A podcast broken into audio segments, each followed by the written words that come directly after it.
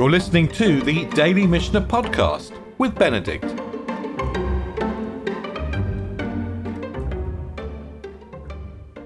Okay, let's get going. Uh, yesterday, at the end of last week, we were talking about existential uncertainty about the status of truma. You know, is the slave still a slave? Is the kohen still a kohen? Is is his wife still his wife?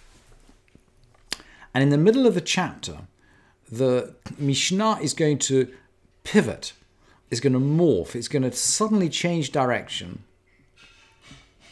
What the, ch- I mean, it'd be interesting to ask maybe in, in a couple of days as to what the reason for the change of direction is.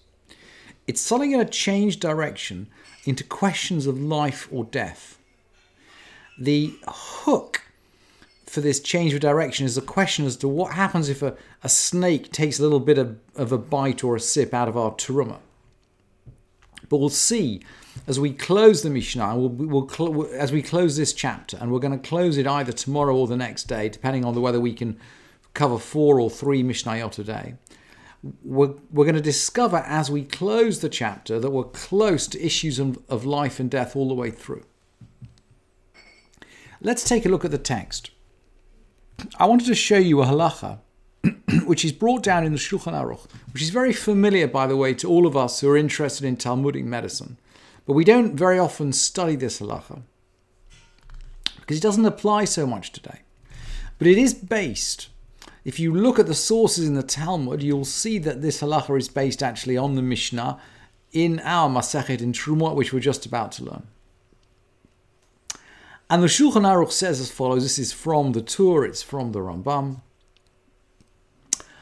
Mashkim shenit gelu asrum chachamim The rabbis pro- prohibited drinks that had been left out uncovered because they feared that snakes would have drunk from them and put venom in them.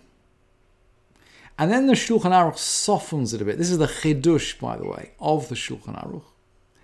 But now, ועכשיו, שאין נחשים מצויים בינינו mutar. Now that snakes are not commonly found among us, it's permitted. So now if you leave a glass of wine or water out overnight, you can still drink it in the morning.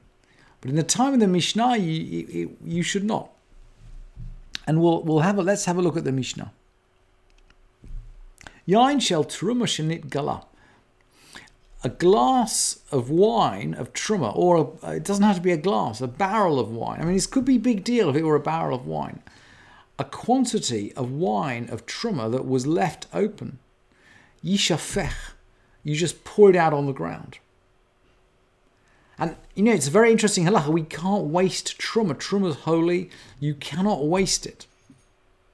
But in this particular example, you, you, you have to waste it. You just pour it out on the ground. And there's no need to say this. In other words, how much more so would we do this in the case of non-teruma wine, ordinary, ordinary chulin, ordinary uh, non non-holy wine? And the Mishnah goes on to say, mashkim, asurim mishum gilui. There are three kinds of liquid which are forbidden if they're left out uncovered.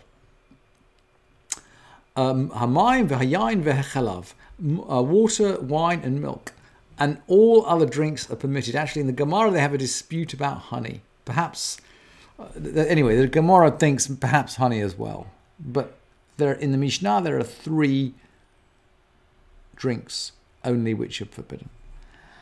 And now we're going to have a question about quantities. Kama yishu veyu asurin. How long do they need to be left out to be prohibited? So the Mishnah is going to ask, or say, oh, kadei sheyetze nachash mimakom karov veishte. Long enough for a snake to creep out from a near place and drink. And the Gemara actually, the Gemara adds, actually, we're worried about a snake that we can't see. That's our real anxiety. So in fact, the quantity of time is a little bit longer. It's the time it takes the snake to creep out and drink and get back in its hole. That's the quantity of time that you, if you like, if a a, a, um, a liquid is left out unguarded, it has to be poured away, has to be wasted.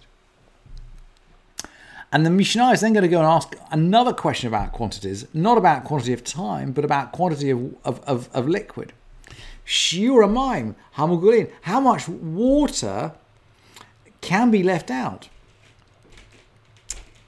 Uncovered.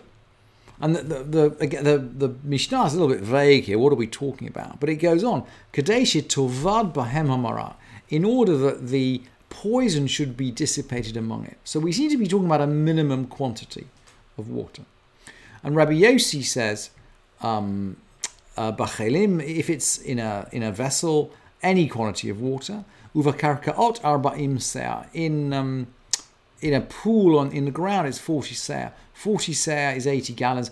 By the way, 40 se'ah is the the uh, minimum quantity for a mikveh.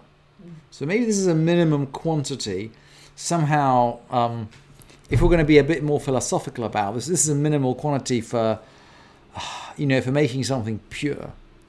The, well, if we think that medicine in the, if we think there's a philosophical basis for this type of medicine in, in the Mishnah anyway, it's very interesting. It's 40 se'ah. And then the Mishnah is going to go on to talk about food. So all these kinds of food, which have been nikure means bite, sort of bite marked, bite marked.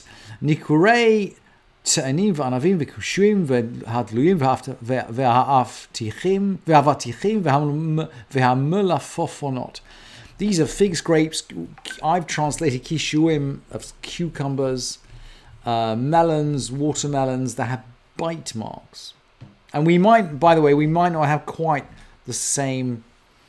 Uh, I mean, I've used sort of modern Hebrew and a little bit of a guide from the Rambam, but you know, we're talking about um, things which are growing.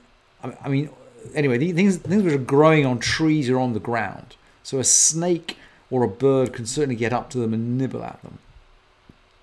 Afilu hem kikar, even if they're a kikar, uh, we don't really know what this means. It could mean if even if they're in a jar, or even if they're both the quantity of a kikar, because a kikar is a is a quantity. It's about sixty. I've got it lower down. I think it's about sixty pounds. So a large quantity. You know, maybe they're in a jar, and the bite marks are on the top of the jar. You might think, well, I can just peel the top off the jar and eat what's below.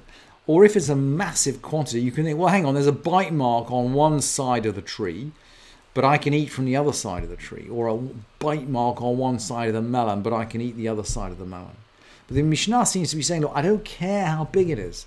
I don't care how small it is. I don't care if it's stuck in a jar. If you can see the bite marks, and the Mishnah goes on to say, you know, it could be plucked, it could be still attached to the soil as long as there's moisture in the fruit, i.e., moisture to carry the snake venom around, if it's got a bite mark, we can't eat it. and the Mishnah goes on to say, asura, anything bitten by a snake. So this could be an animal bitten by a snake that we might be just about to shecht, uh, to eat. We can't do that. Anything bitten by a snake is forbidden. It's a danger to life. And the um, interesting that the Rambam in his commentary on this Mishnah translates the kikar as a question of quantity. He says, look, the issue is something that's the quantity of one kikar. But when he quotes this Mishnah in um, the Mishneh Torah, because the halacha comes right in, in the Mishneh Torah, in Hilchot Rotzeach Ushmirat Nefesh. He quotes the Mishnah almost verbatim but he then goes to say, even if they were very big, and then he says, even if they were in a jar. So he seems to be combi- interesting that the, the at least in Mish, in the Mishneh Torah, he seems to be bringing together both possible transla- both possible translations of the Mishnah. The Rambam, by the way, is very good at this. He will sometimes, he, he will very often quote um, the Talmud in a way which is slightly different from Bashat, but very often he does it in a way that smooths over any problems you might have in reading the, the Talmud. And in this case, he's expressed the halacha in the Mishneh Torah much more, in almost the same language as it sits in the Mishnah, but just slightly more elegantly and more, more gently. And he goes on to say, by the way, even if you saw a bird or a mouse nibbling at these fruit, you're still forbidden to eat it because they might be nibbling at the place where the snake nibbled it. So just watch out. And then the Mishnah, then, then the Mishnah goes on to say, look, you might have a filter over your wine. And Mishameret shel yain, and Mishameret is a filter. You might have a filter over your wine. Asura mishom gilui. You can't. It's still forbidden because of gilui. Whether that's because the wine in, on top of the filter might still be nibbled at by the snake, or whether it's because the um, you know the, the, the intent of the Mishnah is not quite clear, and there are different interpretations there. Whether it's not effective as a cover, or whether the the, the venom is getting through the filter, we're not quite sure. And Rabbi Nehemiah permits actually he thinks that if the snake nibbled on top of the filter, uh, the venom would not drip through below the filter. So actually, you could drink the wine if it had been left uncovered, but with a with a filter above it. So gosh, so we have we begin begin with um, a a hook on truma. We are going to pour this truma wine away, even though it's forbidden to waste truma wine. We're going to pour it away if it's been left uncovered, because there's a risk. Not because we know a snake has, has nibbled it, tasted it. We're going to pour it away if it's been left uncovered, because of the risk that a snake might have nibbled it. So we're treating danger to life. We're, we're, let's say we're, we're, it's not that we're makel, it's not we're lenient on how we treat truma, but we're strict on danger to life. And as we close off the end of the chapter, and we'll do this in the next day or two, we will find other questions of danger to life which will be just as uh, just as important. Thank you for listening to this edition of the Daily Mishnah Podcast with Benedict.